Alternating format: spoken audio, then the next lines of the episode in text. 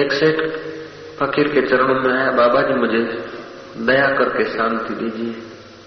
संत दयालु होते, कृपा निधान होते।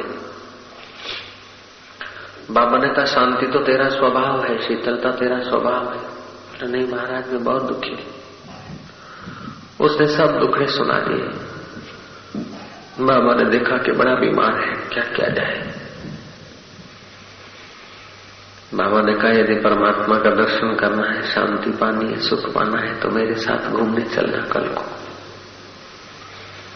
बोले महाराज संतों के साथ एक कदम उठाना भी अच्छा है, मेरे सौभाग्य होंगे, मैं चलूंगा आपके साथ। दूसरा दिन सुबह हुआ, महाराज और सेठ दोनों चल पड़े घूमने के लिए। सामने पहाड़ी दिखाई दे रही है। महात्मा ने कुछ कंकड़ और पत्थर इकट्ठे किए, पोटला बांधा। सेठ जी को कहा कि जरा उठा चल। सेठ जी ने पोटला सिर पर लिया, चलते भाई। थोड़ा सा ही चलने पर, सेठ का तो अभ्यास भी नहीं था, पोटला भारी था। बोला बाबा जी तो आप तो तेजी से चल रहे हैं, मैं तो नहीं चल सकता। थोड़े पत्थर कम कर दिए। बोले हाँ अब जरा ठीक है। थोड़ा सा एहसास हुआ और चले। फिर भी बोझा लग रहा है तो और थोड़े गिरा दो और ऊपर चले। बोले बाबा जी ज्यों ज्यों ऊपर जाते हैं त्यों त्यों थोड़ा भी ज्यादा लग रहा है, ज्यों ज्यों ऊंचे चढ़ते हैं त्यों थोड़ा भी ज्यादा लग रहा है, और ज्यों ज्यों आदमी नीचे होता है तो ज्यादा भी थोड़ा लग रहा है।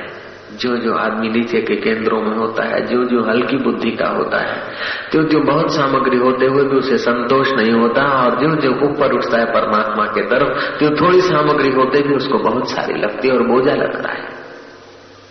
बोले ले चल। चलते चलते आधे से कुछ ऊपर उठे और सेठ बोलता है कि बाबा जी ये भी नहीं उठ रहे। बाबा ने कहा और कम कर दे। आखिर जब शिखर के करीब करीब पहुंचना था, देखा कि ये छोटा सा पत्थर भी अब तो बोझा देख रहा है, फेंको उसको बाबा।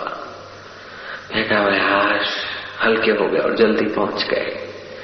बाबा ने कहा बस ऐसे ही है, शांति को पहुंचना है तो बस छोड़ दे इच्छाओं को, वासनाओं को, मेरे तेरे को। जो जो छोड़ता जाएगा त्यों हल्के फूल की नहीं तू परमात्मा के द्वार तक पहुंच सकता है।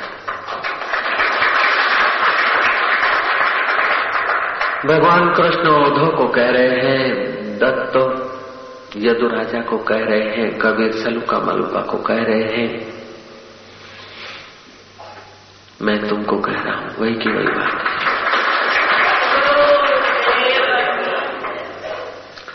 यदिदं मनसा वाचा चक्षुर्ब्राह्म श्रवण आदि भी नश्वरम गृह्यमाणं च विद्धि माया मनोमयम्।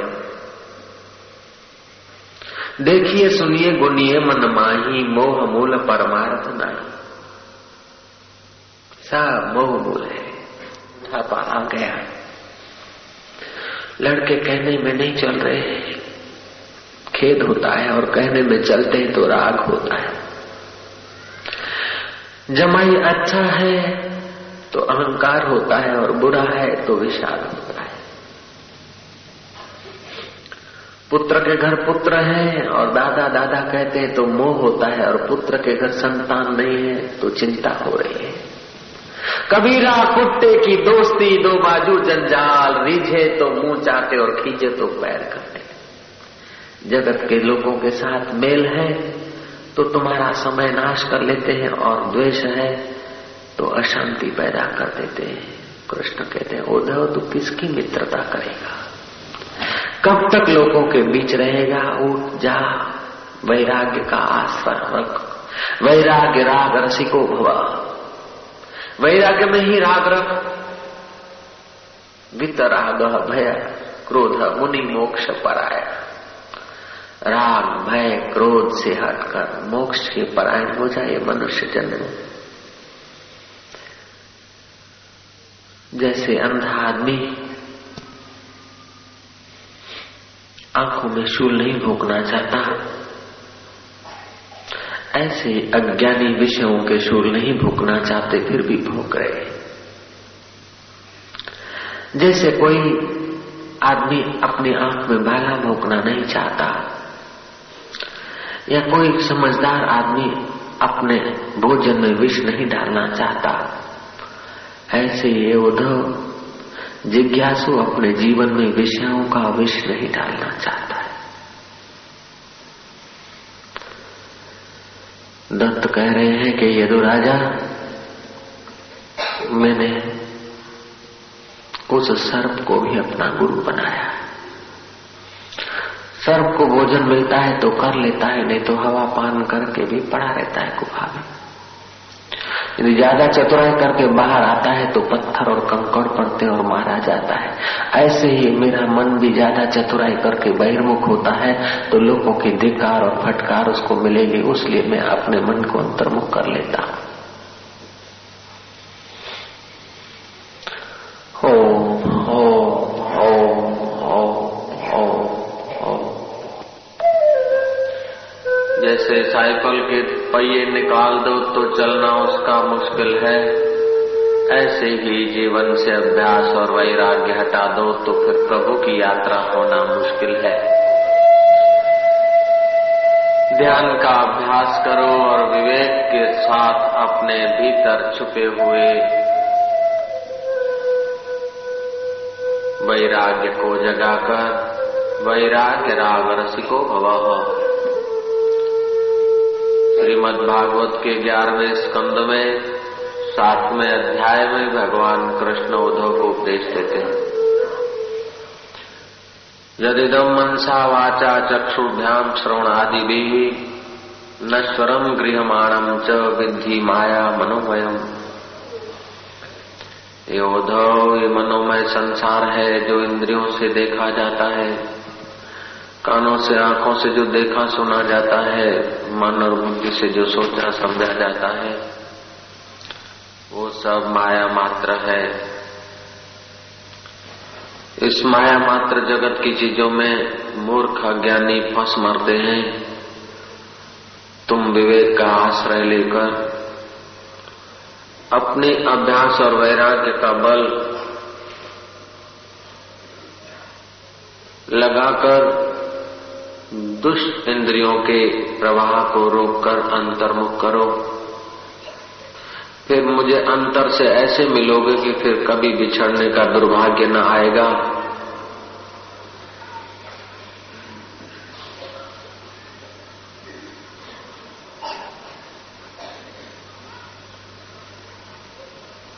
जैसे कोई मुर्दे को आलिंगन करने की इच्छा नहीं करता, लोह में तपी हुई पुतली को जैसे कोई आलिंगन करने की इच्छा नहीं करता, विष वाले भोजन का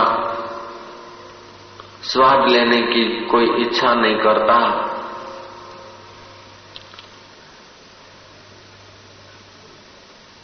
जैसे नरक के रक्त और परु के खंड में गोते खाने की कोई इच्छा नहीं करता, जैसे विष्टा के हौद में आराम लेने की कोई इच्छा नहीं करता, ऐसे ही विषय विष्टा में जो आराम की इच्छा नहीं करता वो जिज्ञासु मुझे जल्दी पा लेता है। जैसे अंधे ड्राइवर के कार में बैठने की पथिक इच्छा करे तो गिर जाता है, मर जाता है, ऐसे ही अहंकार अंधे के कहने में जो साधक चलता है उसकी साधना नष्ट हो जाती है। मैंने दत्तात्रेय कहते हैं कि हे यदु राजा, मैंने मकड़ी को भी अपना गुरु बनाया है। जैसे मकड़ी अपने से जाला निकालती है और फिर अपने में समेट लेती है, ऐसे ही वो परमात्मा अपनी चित्त शक्ति द्वारा ये जगत का विस्तार करते हैं और फिर अपने में समेट लेते हैं। जीव भी अपने चैतन्य सत्ता के द्वारा हर रोज संसार का विस्तार करता और रात्रि को समेट लेता है। अष्टावक्र कहते हैं कि जैसे समुद्र में लहरियां हैं, ऐसे ये विश्व मुझ में है। मैं विश्व स्वरूप आत्मा हूं, ये संसार की लहरियां हैं। मुझे कोई ग्रहण नहीं, कोई त्याग नहीं, मैं अपने आप में परितृप्त हूं। पुराणों की कथा है, कोई बाबा के चरणों में कठियारे ने प्रणाम कर दिया। बाबा जी पूरा नहीं होता है, काठियां बेच बेच के जिंदगी बर्बाद किए जा रहा हूं, कृपा हो जाए नाथ। बाबा ने कहा बेटा थोड़ा आगे जाया कर। कठियारा आगे गया तो चंदन के लक्कड़ मिलने लगे। कोई गरीबी दूर हुई, कुछ अमीरी आई। बाबा के साथ कभी कभी चर्चा कर लेता था धर्म कर्म की। फिर बाबा को कहा कि बाबा मेरे से और लोग बहुत मालदार हैं, कुछ कृपा करो। बाबा ने कहा और आगे जाओ। कहानी कहती कि वो आगे गया, उसे खाने मिली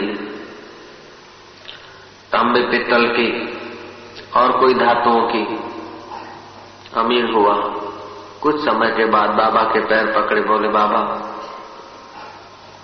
और यदि कोई आदेश हो तो कहो। बाबा ने कहा और आगे जाओ। स्वर्ण और हीरो की खाने मिली, अत्यंत मालदार हुआ।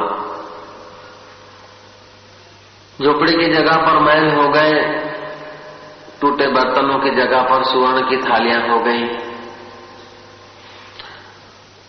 कंधे पे बोझा उठाने की जगह पर अब रथ में घूमने का मिल रहा है, लेकिन चित्त में शांति नहीं है, चित्त में आनंद नहीं है। बाबा के पैर पकड़े, बोले बाबा पहले जो काठी करके जीता था उसमें तो मजे की नींद आ जाती थी, अब तो नींद भी हराम हो गई। बाबा ने कहा वापस आ। बोले बाबा वापस आने को कहते तो कंपन होता है, अब कृपा करो वापस भी ना आऊं और कुछ शांति मिले। बाबा ने कहा तो और आगे जा। जवाहरात मिले। बोले बाबा ये सब हुआ है, लेकिन अब चित्त में डंक लगते हैं कि इसका क्या होगा, मेरा क्या होगा, ये छूट जाएंगे क्या होगा। बाबा ने कहा और आगे जा। और आगे गया तो एक आत्मनिष्ठ महापुरुष की झोपड़ी दिखाई दी,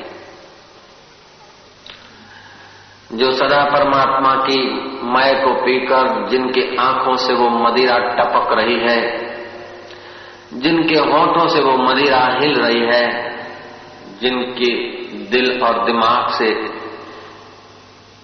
ईश्वर आनंद के सिवाय और कोई बात सत्य नहीं भासती, ऐसे एक ब्रह्मनिष्ठ महापुरुष की झोपड़ी दिखाई दी। कठियारा को बड़ी श्रद्धा हुई कि एक बाबा ने आगे आगे करते हीरे जवाहरात तक पहुंचा दिया, अब ये बाबा मिल गए। बाबा के चरणों में बैठे। बाबा में ऐसा था, कठियारा था, फिर तांबे की, फिर सोने की, ऐसी खाने मिलते मिलते अब लौकिक ढंग से तो मैं बहुत सुखी दिखता हूँ, संसारियों को तो मैं बड़ा सेठ दिखता हूँ, नगर सेठ दिखता हूँ, लेकिन चित्त में शांति नहीं है। आगे जाते जाते अब आप तक पहुंचा हूँ। बाबा ने कहा कि मेरे तक पहुंचा है, अब तू अपने तक भी तो पहुंच। कठियारा कहता कि बाबा नहीं जानता हूं मैं, कठियारा पुराना, मेरी जात कठियारा है, अभी सेठ हूं, ये सब जात बात दब गए, तो सेठ जी हूं। बाहर से लोगों की नजर सेठ हूं, लेकिन अंदर से बड़ा कंगाल हो गया हूं। कोई खुशी नहीं भीतरी, भीतरी कोई तसल्ली नहीं, भीतरी कोई शांति नहीं। बाबा ने कहा इतना यदि समझ में आता है तो सौभाग्य है। कई अंधों को तो पता ही नहीं चलता और जीवन बर्बाद कर लेते। कई ऐसे अंधे हैं कि धन के मद से अपने को सेठ मानकर न साधु की शरण पहुंचते, न अपने आत्मा की शरण आते हैं। तेरे में सद्गुण है, क्योंकि साधु के आशीर्वाद से जो संपत्ति मिली है उसमें तेरे को विवेक है। अब तो ऐसा कर, थोड़े प्राणायाम कर, थोड़ा नाम संकीर्तन कर, ऐसा चालू कर दे घर में, करते करते फिर मेरे पास आया करना। उसने ऐसा किया, कुछ दिन बीते, अन्नमय कोश से कुछ अंतर की यात्रा हुई प्राणमय कोश में। जब प्राणमय कोश में यात्रा हुई, बाबा ने सामने बिठाकर थोड़ा ध्यान कराया और संप्रेक्षण शक्ति का धक्का लगा दिया, प्राणमय कोश में जो स्थिति थी वो मनोमय कोश में चला गया। ध्यान करता है तो मन की बड़ी शांति महसूस हुई, बड़ा आनंद आता है, आंखों से हर्ष के आंसू टपक रहे हैं, चित्त धन्यवाद से भर गया है, बोलने की इच्छा नहीं होती, देखने की इच्छा नहीं होती, निहारने की इच्छा नहीं होती, घर जाने की भी इच्छा नहीं होती। इतना अद्भुत माल पाया है कि जिसका बयान नहीं। बाबा के तरफ देख के फिर अपनी आंखें बंद कर लेता है। बाबा समझ गए कि ये मनोमय कोश और आनंदमय कोश के करीब करीब पहुंच गया, परमात्मा के निकट की यात्रा के काबिल हो गया है। बाबा ने कहा, कहो कैसा है, और कुछ खान चाहिए, हीरे चाहिए, जवाहरात चाहिए? बोलता है, बाबा कुछ चाहिए तो गदाई है, कम चाहिए तो खुदाई है, और कुछ न चाहिए तो शहनशाही। अब तो कुछ नहीं चाहिए, बस हो गया, सब देख लिया, मैंने अपने को ही ठगा। हीरे और मोती तो नहीं बहारे, अपने कर्मों को ही मैंने बुहारा। स्वर्ण के बर्तनों में मैंने भोजन नहीं किया बाबा, इन बर्तनों ने मेरा भोजन कर लिया। बाल सफेद हो गए, चेहरे पे झुर्रियां पड़ गई, मौत करीब है। बहुएं और बेटे सोचते कि कब मर जाए, जिनके लिए सब कुछ किया वे भी अपने नहीं बाबा, अब तो कृपा करो कि और गहरे में ले जाओ। बाबा समझ गए कि इसके पास विवेक और वैराग्य है। जो कुछ दिखता है उसमें यदि उपरामता आ रही है तो समझ लेना कि आखिरी जन्म है। जो कुछ दिखता है उसमें रुचि हो रही है तो समझना भी बहुत कुछ माताओं के गर्भ में शीर्षासन करना बाकी है, बहुतों पिताओं की शिश्ना से पसार होना बाकी है। गरीब बेचारे धनवान नहीं जानते हैं कि धन से सब कुछ नहीं होता। जगत की विद्या को पढ़कर अभिमानी लोग नहीं समझते कि बाह्य विद्या कोई सहारा नहीं है, सच्चा सहारा तो तुम्हारा अंतर्यामी परमात्मा है। जितने तुम उसके करीब होते हो उतना जगत तुम्हारी अनुकूलता करता है, और जितना तुम उससे दूर होते हो उतना जगत भी तुम्हें ठुकराता है। जीसस जितना आत्मा के करीब थे उतना लोगों ने उनको पूजा। जब लोग संपर्क में ज्यादा रहे, आत्मा को पीठ दी, बहुत समय तक, बहुत वर्षों तक लोगों के संपर्क में रहे जीसस। जीसस अपने देश में गए तो लोगों ने देश को सजाया था, यहूदियों ने। उन्हीं यहूदियों ने मिलकर जीसस को क्रॉस पे चढ़ाया। जैसे मैग्नेट के करीब होता है लोहे का टुकड़ा तो छोटे छोटे कणों को पकड़ रखता है, और जो लोहे चुंबक से दूर हुआ तो छोटे छोटे कण उसको छोड़ देते हैं, ऐसे ही चुंबक का चुंबक तुम्हारा आत्मा। जितना तुम अंतर्मुख होते हो उतना लोग तुम्हें प्यार करते हैं और लोग तुम्हारे करीब होते हैं, और जितना तुम अंतर्यामी को पीठ देकर लोगों के चक्कर में आ जाते हो उतना तुम लोगों से ठुकराए जाते हो। जीसस को क्रॉस पे चढ़ा दिया। उस वक्त जीसस का वचन था कि मेरे प्रभु, मैंने तेरा त्याग कर दिया, इसलिए मेरे को देखना पड़ता है।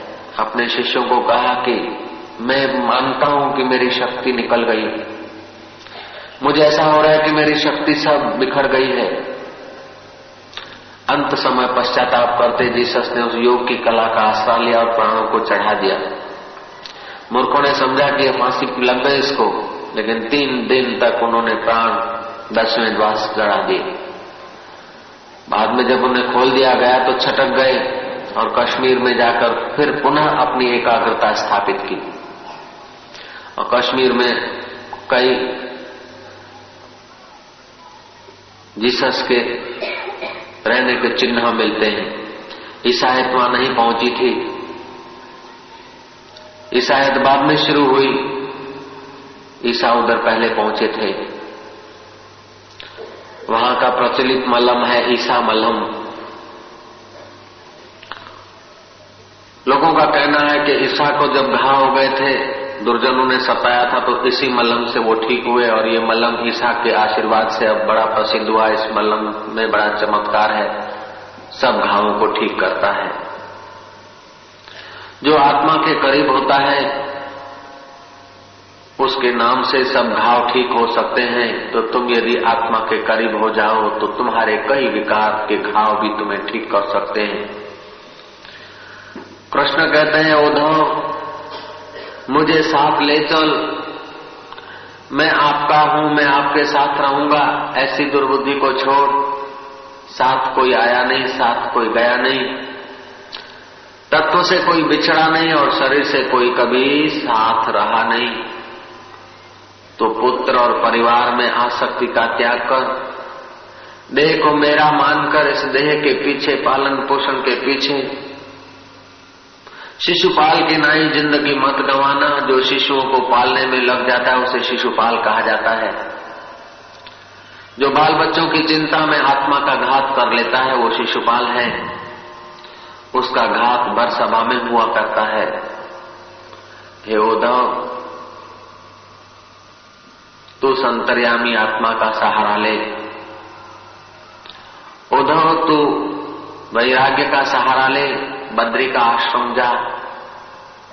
जो मैंने तुझे उपदेश दिया है उसको विचार कर और अंदर में अपने स्वरूप को पाले।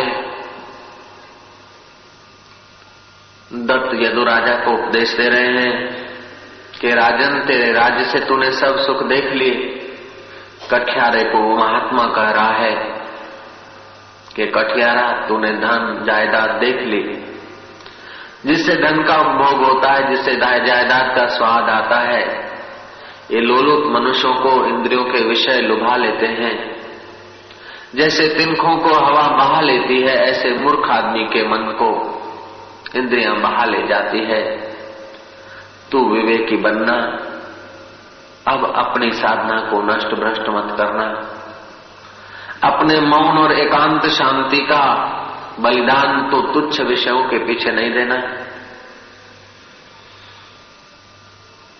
जैसे मूर्ख बच्चा बिस्किट की लालच से स्वर्ण का टुकड़ा दे डालता है, ऐसे ही इंद्रियों की लालच से तुम आत्मा की शांति का त्याग नहीं करना। अभागे आदमी को सत्संग में और ध्यान में रुचि नहीं होती। ये कठियारा, तू सौभाग्यशाली होना,